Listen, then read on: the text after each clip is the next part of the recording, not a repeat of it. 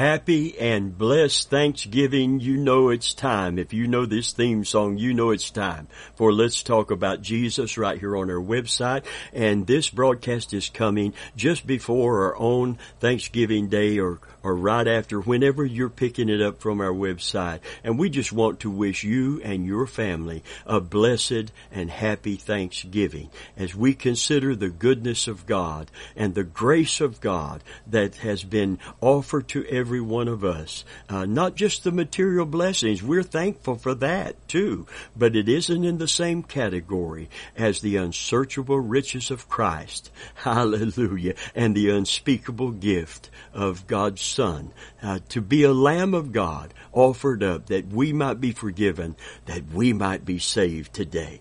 Oh, the, the, the, I usually tell people about the food part, gobble till you wobble. I've never had anyone uh, say, Pastor, I'm having a problem with that. Pray for me that I can eat more. By the way, I've never had nobody ask me to pray for them to eat less either. Amen. But I want you to enjoy your Thanksgiving. Uh, feasting is not a bad thing as long as we don't overdo it. Amen. In fact is there's more feasting than there was fasting in the old covenant. And maybe we need more of the fasting, less of the feasting. But I'm going to tell you fasting is for a particular spiritual purpose. And we'll talk about that sometime in our teaching. But there is the Feast of Trumpets and the Feast of Tabernacles and, and when, and we're going to a wedding supper of the Lamb, the marriage supper of the Lamb. And when the prodigal son comes home, you kill the fatted calf to celebrate and you have a feast. Praise God. Amen. So, uh, we, we, we just, we just want you to enjoy all of the blessings of God and in the midst of all of that to be grateful and thankful unto Him. So from our house to your house, our heart to your heart. God bless you and yours today. Amen. All right. If you have your Bible, please turn with me back and we're teaching in sequence to Psalm 77, a psalm of Asaph, a man who had a wounded spirit and recovered from it. That's the title of our teaching that we've been teaching in the previous broadcast, how to recover from a wounded spirit. By the way, the ideal is that we would never find ourselves in this kind of discouraged, despairing condition. And yet, if you ever do, you need to know how to come out of that and to walk back in the victory that is promised us and provided in Jesus Christ. But it's, it's, it, it, it, it is so important that we cover these three things in depth, these four things in depth that he did because he was, he was as, as one man said, lower than a, than a snake's belly in a rat wagon rut. He was down for the count. He was down and out. He was discouraged and dispirited. And the scripture that is our foundation is Proverbs 18:14 and no wonder the enemy wants to get us into this condition if he can because it says the spirit of a man will sustain his infirmity but a wounded spirit who can bear? This is at the breaking point in our life. This is when helplessness turns to hopelessness. You know helplessness if we really, really begin to look to God with all of our heart and our faith, it can be a motivational thing when we're in a helpless condition. But hopelessness causes us not to reach up to the hand that is reaching down for us. It is a dangerous situation. That's why we're not breaking from this teaching, even right here at Thanksgiving. If you want the Thanksgiving message for Thanksgiving, just back up to Sunday Morning Alive on our website. We'll be talking about that. But right now, we are continuing. Someone in this listening audience is in this condition and you are here to, back again today because you are beginning to look up because there is a way out. You know, there's a, uh, it really it's just a saying. It's not a biblical scripture. It's not a scripture you can find in the concordance. It's not in the Old or New Testament in one scripture statement form. God will make a way where there seems to be no way. it seems like it ought to be a scripture. We may have heard it so much, but it is a scriptural statement to make. Our God, dear friend, is a way maker and He has already made a way for you and I to be saved and a way for us to get up when we get knocked down. Amen. And that is the key to me. That's the key to Christian victory. It's not never being knocked down, but being able to get up because if you get up, the fight's still on. Praise God.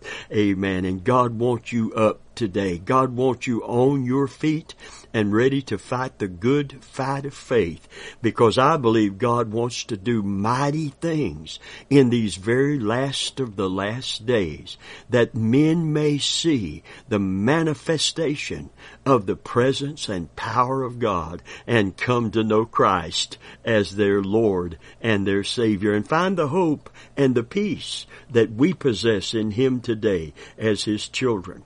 Now we're talking about how to recover from a wounded spirit in Psalm 77. And we find a man that was wounded that way in Asaph. He actually said in verse 3, My spirit is overwhelmed. David said it can happen because he said, When my soul is overwhelmed within me, lead me to that rock that is higher than I for the Lord has been a refuge for me, a shelter for me, and a refuge from mine enemies. Notice David didn't say, if I find myself in that place, but when it occurs. And if you think that people with the Holy Spirit and with the revelation of Christ, that they didn't ever get deeply discouraged. You need to listen to the words of Paul in the New Covenant. I'm not turning for time's sake, but the Apostle Paul to the letter to the Corinthians said this, I would not have you to be ignorant, brethren, concerning the trouble that we experienced in Asia how we were pressed beyond measure and despaired of life itself. Now he wasn't suicidal. But he was wishing he could just go on to heaven and get out from under the kind of pressure and persecution that he was under in Asia. We have limits to our emotions. We have limits to our endurance without the supernatural grace and strength that comes from God and Christ alone. Amen. But I want you to know there is a way out. Listen, the apostle Paul said, I would I don't want you to be ignorant. I'm, I'm going to be forthright. I'm going to be forthcoming. I'm not going to imply that you can live in a bubble and never find yourself feeling this way. But listen to what he said and what he learned uh, through getting in that place and getting out of that place. He said, I would not have you to be ignorant, brethren, concerning the trouble we experienced in Asia, how we were pressed beyond measure, beyond our limits to endure, and despaired of life itself that we might learn not to trust in ourselves, but in God who raises the dead.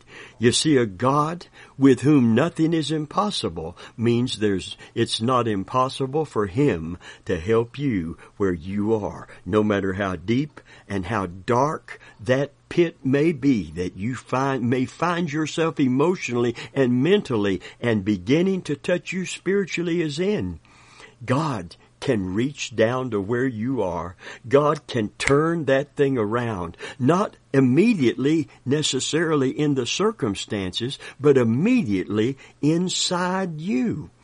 You know, Jesus doesn't always speak to the storm and say, peace be still, but he does always speak to the storm in us and say, peace be still. The storm in your emotions and in your mind that the other storm of circumstance has created or the storm of heartache and heartbreak has created. Amen. And what he speaks to us is this, in this world, You shall have tribulation. The pressure will be brought to bear. You can't live in a faulty body in a fallen world like this with a formidable foe called the enemy and not have these things occur. But he said, but be of good cheer. I've overcome the world. My peace I give you, not as the world give. It's not circumstantial. It's not based on circumstance. It is a spiritual peace that passes all understanding. But it is very real and it's available to you and to me through the grace of God. Amen. So we're going to talk about some steps to come up out of that deep, horrible pit and, and it will keep us from getting into it if we practice these things right now. You say, Pastor, I'm not in that place. I don't need this. Well, you need it to keep you out of it.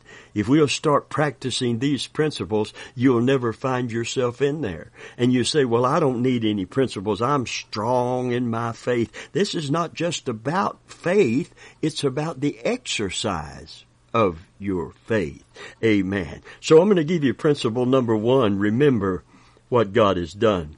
That's what he said, Asaph, in verse 11. He said, I will remember the works of the Lord. I will remember thy wonders of old. Listen, the re- reason that a whole generation became doubting and defeated was because they forgot the faithfulness of God. They forgot all that God did to get them out of Egypt, and they doubted him on the journey to the promised land. Psalm 78, 40 and 42 says, How oft did they provoke him in the wilderness and grieve him in the desert? I want to reiterate something I said at the end, I believe near the end of last week. And that is that there are things that grieve the Holy Spirit. There are things that quench Him, but there's things that grieve Him. And grieve is a love word. If, if, if, if God didn't love you, He would never be grieved with you. And if you didn't love a child that, that has turned against you and, and, and, and won't hear a word you have to say or a husband or a wife that has left you, if you hadn't loved them, you'd be glad to get rid of them. But you, if you love them, it grieves you. And God's love for you is not affected by any failure on your part or mine. Uh, to, uh, in his eyes. He, your failure will not quench God's love for you. Amen. But you can resist and reject that love. Amen. And you can grieve him and you can grieve the Holy Spirit. How often did they provoke him in the wilderness and grieve him in the desert? And what grieved him? Verse 41, yea, they turned back and tempted God and limited the Holy One of Israel. Because why? Verse 42, they remembered not his hand, nor the day when he delivered them from the enemy. I like a paraphrase that said they forgot his power and they forgot his love. In the midst of difficult circumstances, we need to remember and rehearse victories of the past that will, will be, will be, give us faith for the present and hope for the future. Listen to Deuteronomy once again, 7 9. Know therefore that the Lord thy God, He is God, the faithful God, which keepeth covenant and mercy with them that love Him, and keep His commandments to a thousand generations. One translation says He keeps His covenant of love. Hallelujah. You see, friend, if God ever did it, He'll do it again. And if He ever did it for anyone, He will do it for you. He's no respecter of persons and He changes not. Number two, we need to direct our thoughts to the good things of God. Verse 12, Asaph said, I will meditate, I'll remember His works, and I will meditate of all His work meditation is simply a form of private devotion or spiritual exercise consisting in deep continued reflection on some religious theme. Well, we're not talking here. That's a, that's a definition of meditation. Here, it's not just some religious thing. And in the life of a believer, it's not just some religious thing. It is a person. It is focusing our thoughts upon God and His goodness and Christ and His faithfulness. Praise God. Simply stated, meditation is keeping the focus of our thoughts upon that truth about God that overrules the tendency to worry and fear and it will disarm the distractions in our life. Psalm 63 verse 5 said, My soul shall be satisfied with marrow and fatness, and my mouth shall praise thee with joyful lips. Verse 6 says, When I remember, you see the focus? When I remember thee on my bed and meditate on thee in the night watches. David simply said, My meditation of him shall be sweet. Glory be to God. Paraphrase says, As I lie in bed, I remember you. All night long I think of you because you have always been my help. Praise God. You have always been my help. Glory be to God. Amen. Listen, Paul sums it up this way in, in telling us just exactly what when our faith that seemingly has failed begins to be reignited and we begin to reach up to the hand that we know is reaching down to us. Listen to what he says in Hebrews 11, 32 through 34. It says, Well, what more shall I say? For the time would fail me to tell of Gideon and of Barak and of Samson and of Jephthah and of David also and Samuel and of the prophets who through faith subdued kingdoms, wrought righteousness, obtained promises, stopped the mouth of lions, quenched the violence of fire, escaped the edge of the sword, out of weakness were made strong, waxed valiant in fight, and turned to flight the armies of the aliens. Glory be to God. Amen. This, this meditating on the good things of God, meditating on the Word of God. Amen. Focusing on His person before we try to claim His promise. Hallelujah. We all need that quiet time with the Lord, don't we? In this place of deep devotion and trust, God can seed His own will into our thoughts and He can bless us in spite of the enemy's forces that, that seek uh, to tell us that God is unfaithful, to tell us through circumstances that God isn't going to answer and He isn't going to come through. Praise God. Let me read you that scripture I quoted early. Psalm 104:34 My meditation of him shall be sweet. I will be glad in the Lord. Milton in Paradise Lost wrote, and I quote, the mind is its own place and in itself can make a heaven of hell or a hell of heaven. Someone else said every man and every woman has a train of thought which he rides the dignity and nobility of his life as well as his happiness depends upon the direction the train is going. The baggage it, oh, here it is. How many times have you heard that someone is really at heart a good person, but they've got a lot of baggage. They've got a lot of things unresolved in their past. And, and they might not be a good choice for a mate uh, unless they deal with that first and get rid of that baggage. If, if we're carrying resentment, if we're carrying unforgiveness, if we're carrying bitterness, we may try to justify that, but I'm going to tell you, you can't go forward while looking back. And we need to forget the things, we need to forgive the things that are behind so that we can forget the things that are behind and look to the things that are before. God wants us to be going forward. Hallelujah. And you can't do that while looking back. We need to get these things resolved. Praise God. Amen. It'll wound you. It will discourage you.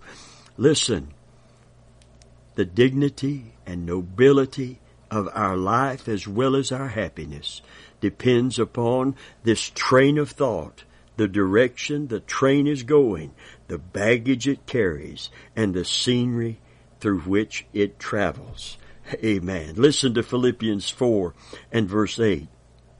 Finally, brethren, finally, he's summing it up. Finally, brethren, whatsoever things are true, whatsoever things are honest, whatsoever things are just, whatsoever things are pure, whatsoever things are lovely, whatsoever things are of good report, if there be any virtue, if there be any praise, think on these things. Or could we possibly say, without doing an injustice to the scripture, meditate on these things. Praise God. Look what happens if we do in Psalm 94, 19. It says, in the multitude of my thoughts within me, thy comforts delight my soul. Amen. I like, I like the paraphrase of that too. It says, whenever I'm anxious and worried, you comfort me and make me glad. And in Proverbs 16 and 3, when we surrender in full trust and consecration, God will reveal His plans and purposes for our life. Listen to what it says. It says, commit thy works unto the Lord and thy thoughts shall be established. I like the amplified here. It says, roll your works upon the Lord. Commit and trust them wholly to Him. He will cause your thoughts to become agreeable to His will. And so shall your plans be established and succeed. Why? Because your plans will sync and synchronize with His plan and purpose for your life. Amen. Didn't the Bible say delight yourself in the Lord and He'll give you the desires of your heart? Why? Is that a blank check? No.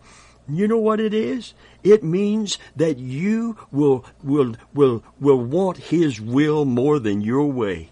Amen. Hallelujah. You'll be able to pray, Thy will be done. Thy kingdom come, Thy will be done, and mean it Amen. And you will discover His will and pray according to His will. And when you do, praise God. Hallelujah. It's going to be like an explosion of, of faith within your heart. See, this is the confidence we have in Him the Scriptures teach. If we ask anything according to His will, we know He hears us. If we know He hears us, we know we have the petition that we petition that we have desired of him. Glory be to God. Listen to Psalm 103. This is a thanksgiving psalm and it fits perfectly this season and time that we are in. Bless the Lord, O my soul, forget not all his benefits, who forgiveth all thine iniquities, who healeth all thy diseases, who redeems thy life from destruction, crowneth thee with loving kindness and tender mercies. Verse 5, who satisfies thy mouth with good things so that thy youth is renewed like the eagles. Hallelujah. These threefold blessings when we give God glory by talking of his doings. Amen. Praise God. Listen, we speak and proclaim the works of the Lord. We remember God's works. We meditate and keep focused on His goodness and grace, and we speak and proclaim the works of the Lord. Amen. Listen, verse 12 says, I will meditate also on all thy work and talk of thy doings.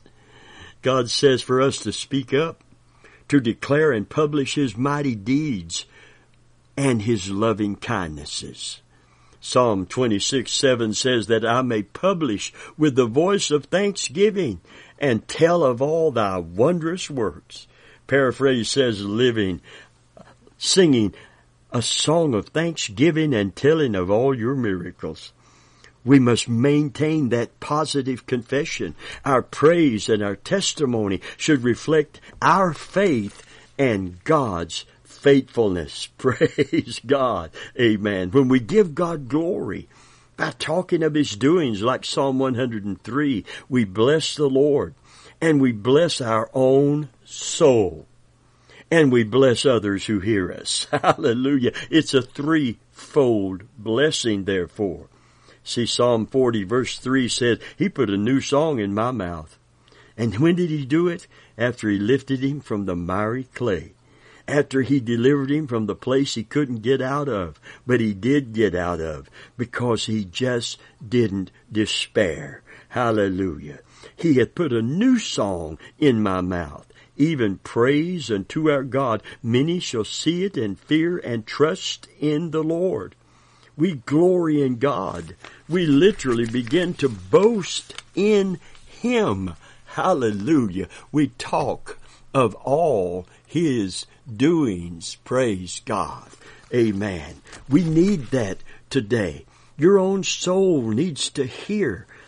I went through nervous exhaustion and I, I, found myself uh, walking in our church at that time by myself. I opened the book of Psalms and I found somebody that was in a deep, dark place just like I was and I began to talk out loud when I got to the part where they begin to talk not about their trouble, but talk about the answer and the solution. I began to speak the words that they were speaking, just like Asaph and just like David. Praise God and just like Paul in the New Testament. Glory be to God. We speak and proclaim the works of the Lord. Amen. There's something about it. There's something about you hearing the word right now. It's something about you reading the word. But when you begin to say the word out loud, praise God, it, it's somehow another. It is transferred from the head to the heart. It's a mystery. It's a spiritual exercise, but it really, really is real. That's why in the Old Testament the servant of the Lord said, I'm going to make my tongue the pen of a ready writer. And when he began to speak the word of the Lord, it was begin to be inscribed upon the tables of his own heart. Hallelujah. Oh, friend of mine, when it gets in your heart, it takes root and it grows. It is a seed planted in good ground and it brings forth fruit, some 30, some 60, and some 100 fold to the glory of God. Amen and amen. You see, God wants you to get in His Word and God wants to get His Word in you today. I'm telling you, if you will begin to, to remember all that God has done and you begin to meditate upon His goodness, His faithfulness, His grace and His love and focused on Him today. Hallelujah. And then you begin to speak and proclaim God's word, not what you feel, not what you sense, but what God has said. I'm going to close with this on that thought today. Hebrews 13:5 said, "He hath said, I'll never leave you nor forsake you. Listen, listen. Sometimes when the persecution is there, sometimes when the betrayals are there, the heartache and the heartbreak, sometimes we wonder, are, is he really here? Because you're emotionally distraught and mentally, you're mentally overwhelmed and you're becoming spiritually affected. If we're not careful, it's a dangerous place to be in. But thank God there is a way out of it. Listen, He hath said, I will never leave you and I will never forsake you. That we might boldly say, the Lord is my helper. Amen. And this is when faith is most pure. When the circumstance says he's not keeping that promise.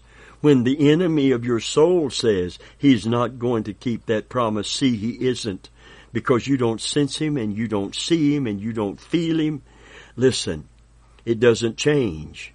God keeping his word. You may not be able to sense it at the moment, but that doesn't mean he's not right there with you, reaching out to help you. Praise God. He hath said that we might boldly say. Say what? Say what he has said. Cause hath he not said it? And will he not do it? Praise God. Amen. The devil doesn't want you standing on the Word of God. Amen. Because he knows God is going to come through for you. And you can manifest faith by simply agreeing with God, not with your feelings, your senses, but with what God has already spoken. Praise God. It's a sword of the Spirit in your spiritual armor. So the Bible simply says, hold fast your profession of faith without wavering, for he is faithful that promised.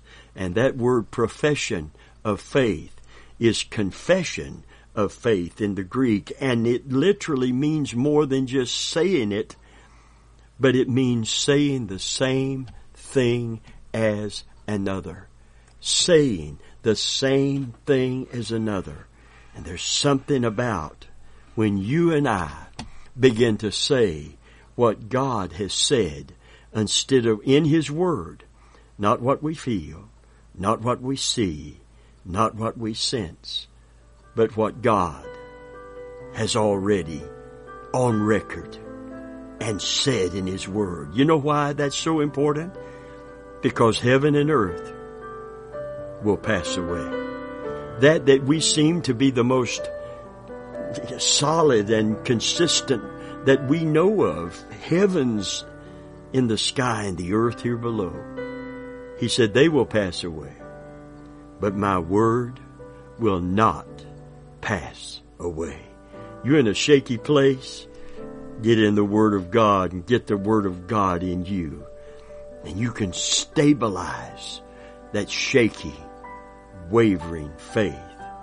If you've got faith as a grain of mustard seed, your mountain, your mountain of circumstance, of opposition can be moved with that mustard seed size faith. Isn't that amazing?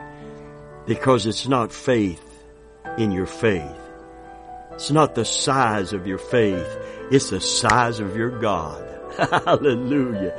And you serve a mountain moving God in the name of Jesus today. So God needs all His children to be out of those places of discouragement and despair. He needs us to be standing up and standing strong and to be a witness to the world. We serve a God hallelujah, who is on the throne and in control, and a Jesus who is coming soon. If you don't know Christ today as your Lord and your personal Savior, I pray that you will run to Him. Don't run from Him. Come to Jesus today. Let Him forgive you of all of your sin as you repent of it. In Jesus' name.